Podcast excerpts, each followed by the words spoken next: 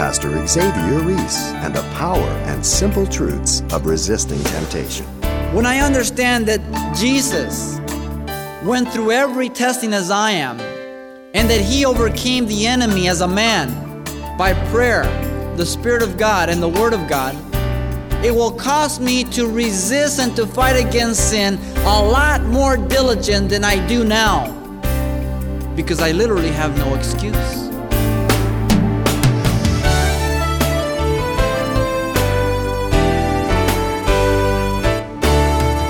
Welcome to Simple Truths, the daily half hour study of God's Word with Xavier Ries, Senior Pastor of Calvary Chapel of Pasadena, California.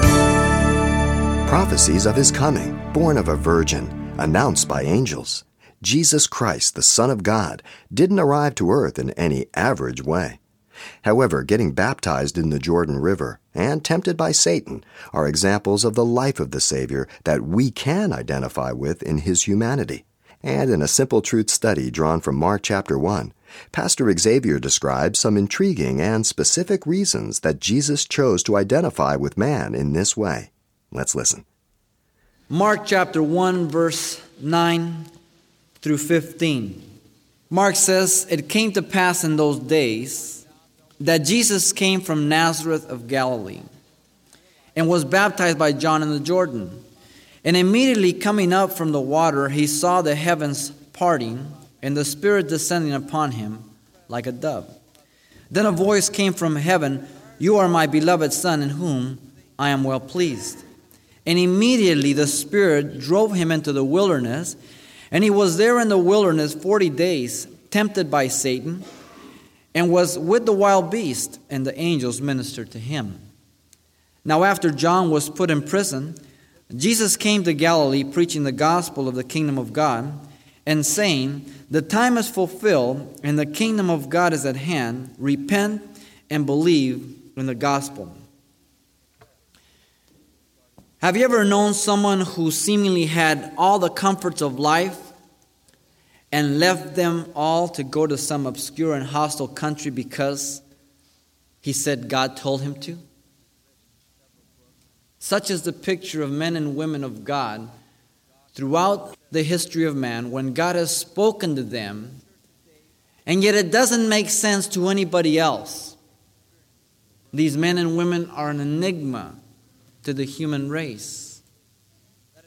And yet, this is exactly the picture that Mark gives to us of Jesus Christ how he left heaven to come to this world. It doesn't make sense if you think about it. He's God, He's existed from all eternity. He is worshiped and served hand and foot in heaven. And yet, He willingly left heaven to come to this earth, this world which is hostile, and He came to serve. What an awesome picture Mark gives to us. The servant of Jehovah is the picture that Mark provides for us in his gospel. The Son of Man did not come to be served, but to serve and to give his life a ransom for many. Mark, in these verses from verse 9 to 15, provides for us certain reasons for Jesus coming to the world. The first thing we see is that Jesus came to be identified with sinful man in verses 9 through 11 we see him coming from Nazareth of Galilee, and he was baptized by John in the Jordan. The baptism of John was a baptism of repentance that identified one with the forgiveness of sins to come, not the actual forgiveness. We need to understand that. Sometimes we lose sight of John's baptism. In verse 4 of chapter 1, there, John says John came baptizing in the wilderness and preaching a baptism of repentance for the remission of sins. Some of your translation may have because. The Old King James, or literally in the Greek, speaks unto. In other words, it was a baptism that was looking towards future forgiveness. The baptism in itself was not giving forgiveness of sins. That's important. It was an identification. And that's what baptism is.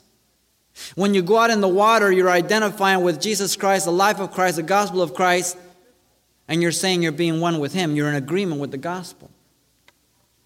Notice that Jesus came out of Nazareth of Galilee, an obscure and insignificant place to identify with sinful man. Nathanael said, Can anything good come out of Nazareth? I'm always amazed that God always chooses insignificant people to work through, and He uses insignificant places to work.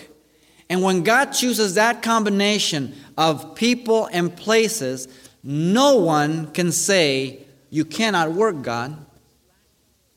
And yet, when we look at God working and we see a work of God which is genuine, we are so quick trying to examine why is it working? What is happening?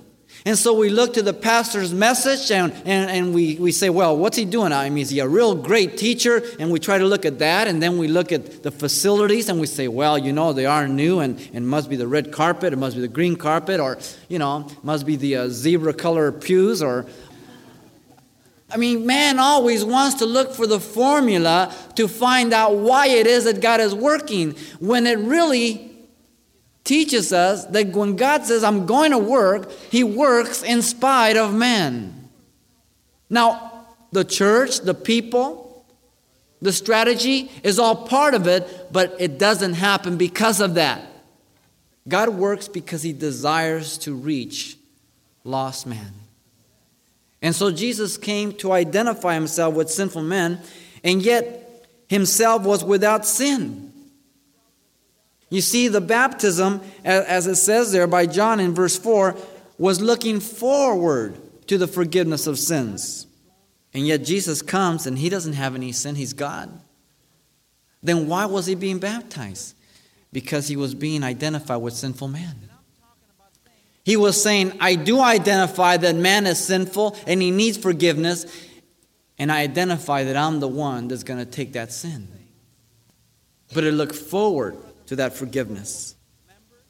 For the scriptures declare that God made him to be sin for us who knew no sin, that we might be made the righteousness of God in him. Even John said, Behold the Lamb of God which takes away the sins of the world in John 1 29. And so, any endeavor to try to identify water baptism as the means for forgiveness of sins is ludicrous. When we are baptized in water, we are baptized as a public confession of what already has happened in our heart. For water baptism was not a strange thing among the Jews. For many Gentiles proselyted into the Jewish faith and they would have to be baptized. But what was strange was that John was requiring Jews to be baptized. That was unheard of. And the scriptures tell us as we read the Gospels that they all came out to John. God brought them. It was God's movement at that time. It wasn't the work of man, it was the work of God. They didn't need any spiritual cheerleaders on the Jordan banks. God's Spirit brought them because John was faithful to preach the word that he was commissioned. Oh, that God would teach every one of us that. That if we are faithful to preach and to teach the word, God's Spirit will move in the hearts of people and do a genuine, pure work apart from the contamination of sinful man. It's a work of God. John, when he looked at Jesus, Matthew tells us that he looked upon him and says, You need to baptize me. But Jesus says, John, you must needs do it to fulfill all righteousness. Jesus was identifying himself with sinful man. Man, talk about love. God holy, undefiled, separate from sinners, condescend to sinful man. The baptism of John was to identify Jesus the Messiah, the Son of God. You remember that when John was sent on his mission, the Gospel of John tells us in chapter 1, verse 33 and 34, that there was a sign that John was to look out for in his ministry of preaching and baptizing. And it was when he would baptize a certain individual, which was to be the Messiah, the Son of God, he would know him as the Spirit of God would descend upon him. He would have no chance of mistaking the Messiah, the Son of God. And so he says there in verse 10 immediately coming up from the water, he saw the heavens parting, literally renting open, and the Spirit descending upon him like a dove. As John the Baptist baptized his cousin, I am sure that he blew his mind. And yet, as the Spirit descended, there was no doubt in John's heart nor mind that he was the Messiah. For the sign was very clear. He would be the one who would baptize with the Holy Spirit and fire, even as Mark says here in verse 7 and 8, distinct from him. He baptized in water, but Jesus, the Messiah, would baptize with the Holy Spirit. Make sure you understand that. They're two separate and distinct baptisms. In water baptism, you are baptized into the water, immersed underwater. In the baptism of the Holy Spirit, you are endued with power from on high for witnessing. Acts 1 8. Big difference. One is an identification, the other one is an infilling. The baptism of John was confirmed by the Father also in verse 11. Then a voice came from heaven You are my beloved Son, in whom I am well pleased. We can find these words in Psalm 2 7, in Proverbs 8 30. In Proverbs 8 30, we see the personification of wisdom as a person, crying out to the young and simple that they receive him and not ruin their lives. In Psalm 2, we see the Son of God returning in glory and power to establish the kingdom as he laughs at those who are gathered in the valley of Megiddo to thwart the purposes of God. And he will laugh at them and have them in derision and destroy them. And so Jesus came to identify himself with sinful men. Now, as you are water baptized, your water baptism should always follow your new birth in Christ. Accept Him as Lord and Savior. And then your water baptism will only be a public confession of what already has happened in your heart. You're saved, you're born again, you've embraced and accepted Christ as your Lord and Savior. The water is an identification, even as 1 Peter 3 19 through 21 tells us, that it is a type, even as a type of the Noah flood. Noah and eight of his family total were saved. That he was saved is the evidence that he believed the message. That you are water baptized is the evidence you believed the message. Noah wasn't saved because he was in the boat directly. Noah was saved because he believed the message and got in the boat. You're not saved because you've been water baptized, but you've been water baptized because you have been saved. There's a vast difference. And so we need to understand what water baptism is to us as Christians. But Mark also tells us that Jesus came to defeat Satan as a man in verses 12 and 13. And immediately the Spirit drove him into the wilderness, and he was there in the wilderness for 40 days, tempted by Satan, and was with the wild beasts, and the angels ministered unto him.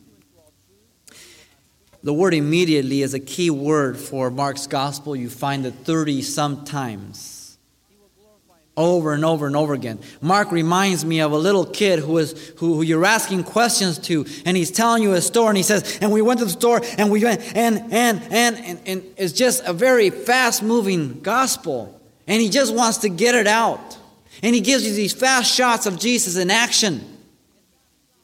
Immediately, as he was baptized, Immediately, as the Father identified him as the Messiah, as the one who would baptize with the Spirit, as the one who would die for the world, the Spirit of God drove him into the wilderness. 1 John 3 8 says that the Son came into the world to destroy the works of the enemy, Satan, the devil. Notice there in verse 12 that Jesus was driven into the wilderness by the Holy Spirit. Why? Because you and I are born unto testing. The minute you're born again, you are called to a life of testings and trials. Sometimes we think that the Christian life is a life of total perfection, absence of difficulties. I don't know what Bible some people are reading. I don't get that anywhere from Genesis to Revelation. Jesus was driven into the wilderness by the Holy Spirit because the first Adam had failed back in the Garden of Eden in Genesis 3. And because he failed, death and sin passed to all men, Romans 5:12 tells us.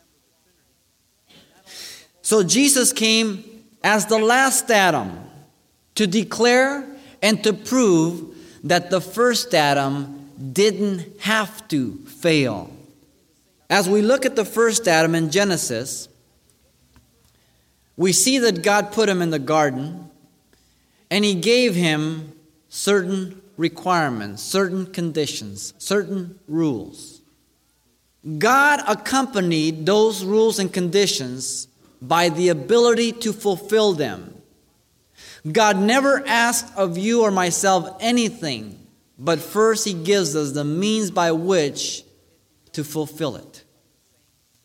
If not, God would be unjust and unfair.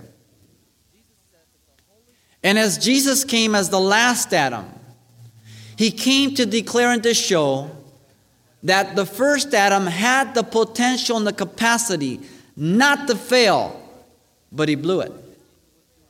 But secondly, and most important, that now the last Adam, Jesus Christ, would confront Satan, the enemy, and he would not fail because he was perfect man in the same state, in the same position as the first Adam, identical. And yet, as we look at all four Gospels, Luke tells us that Jesus was praying before his baptism. That's his first weapon. Then he went in the water, he came up, and the Holy Spirit of God descended upon him. That's a second weapon. And then the Spirit of God drove him. The word that is used here is the same that is used in Mark's gospel to cast out demons. He drove him into the wilderness. And the other gospels tells us that he withstood the enemy with the word of God. There's his third weapon. Prayer, the filling of the Spirit, and the word of God. That was the way Jesus defeated the enemy. You say, no, no, no, he, he was God. That's why he defeated him. No, he didn't. Look at Matthew 4, Luke 4. And Satan said, Since you're the Son of God, the word if in the Old King James literally should be translated since. He was affirming that he was God. The very testings were to have Jesus use his godly powers to turn stones into bread. But yet, Jesus, man should not live by bread alone, but by every word that proceeds from the mouth of God. Jesus defeated Satan as man, not as God. For certainly, for God to defeat Satan is no big deal. Satan is not all powerful, he's not all knowing, he's not all present, he's an angel fallen. The mission was for man to defeat him so that man, the first Adam, could be redeemed by the last Adam, Jesus Christ. Now, if Jesus was truly tempted and tested, we have to recognize that he went through the very same trials and testings that you and I go through. Because if he didn't, then there could be no real victory because there was no real testing. For there to be a real victory, there had to be a real testing. And yet, he was without sin. He was in the very same position and place as the first Adam. The book of Hebrews confirms this. In Hebrews chapter 4, verse 14 through 16. The author there says, Seeing then that we have a great high priest who has passed through the heavens, Jesus the Son of God, let us hold fast our confession. Verse 15 says, For we do not have a high priest who cannot be uh, sympathized with our weaknesses, but was in all points tempted as we are, yet without sin. Make sure you mark that well. He was tempted in all points as you and I are. That means that Jesus went through testings in the same way, in the same intensity, in the same sphere that you and I go through. And he did it as man, depending on God. Philippians 2 says he emptied himself of his glory, not his deity. Colossians tells us that in him, while being 100% man, he was 100% God. And yet, being 100% God, he never used his power is God apart from dependency upon the Father, as we have to, to demonstrate to you and to me that I have no excuse for failure. Awesome when you look at it that way. Now, am I preaching perfection? Never. and I don't find perfect people in the Bible.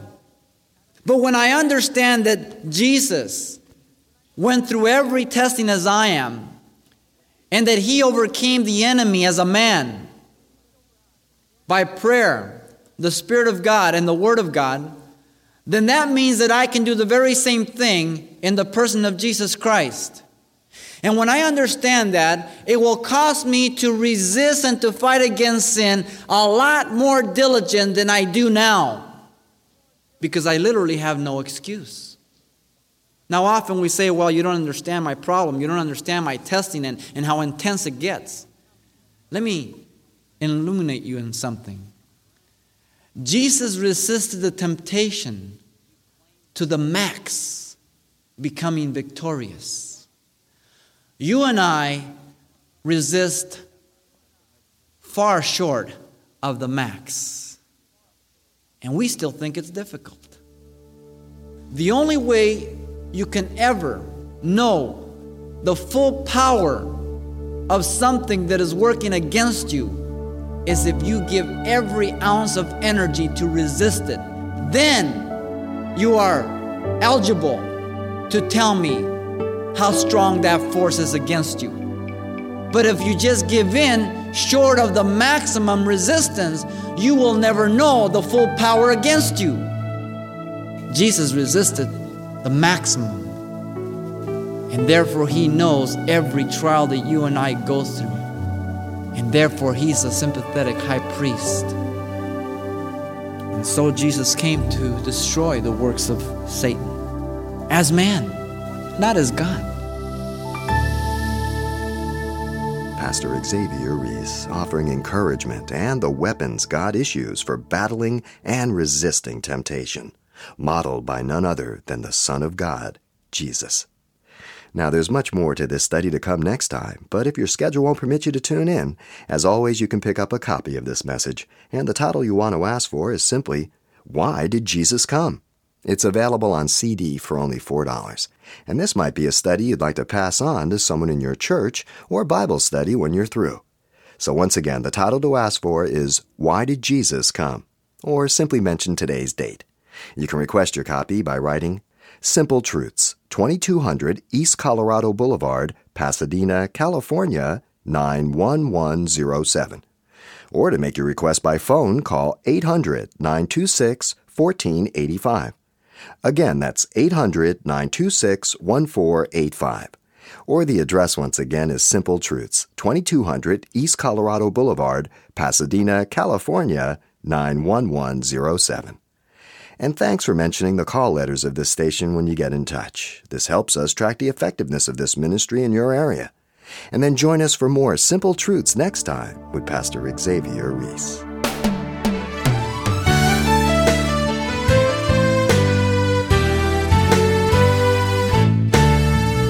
Simple Truths with Pastor Xavier Ries, a daily half hour broadcast, is a radio ministry of Calvary Chapel of Pasadena, California. www.calvarychapelpasadena.com.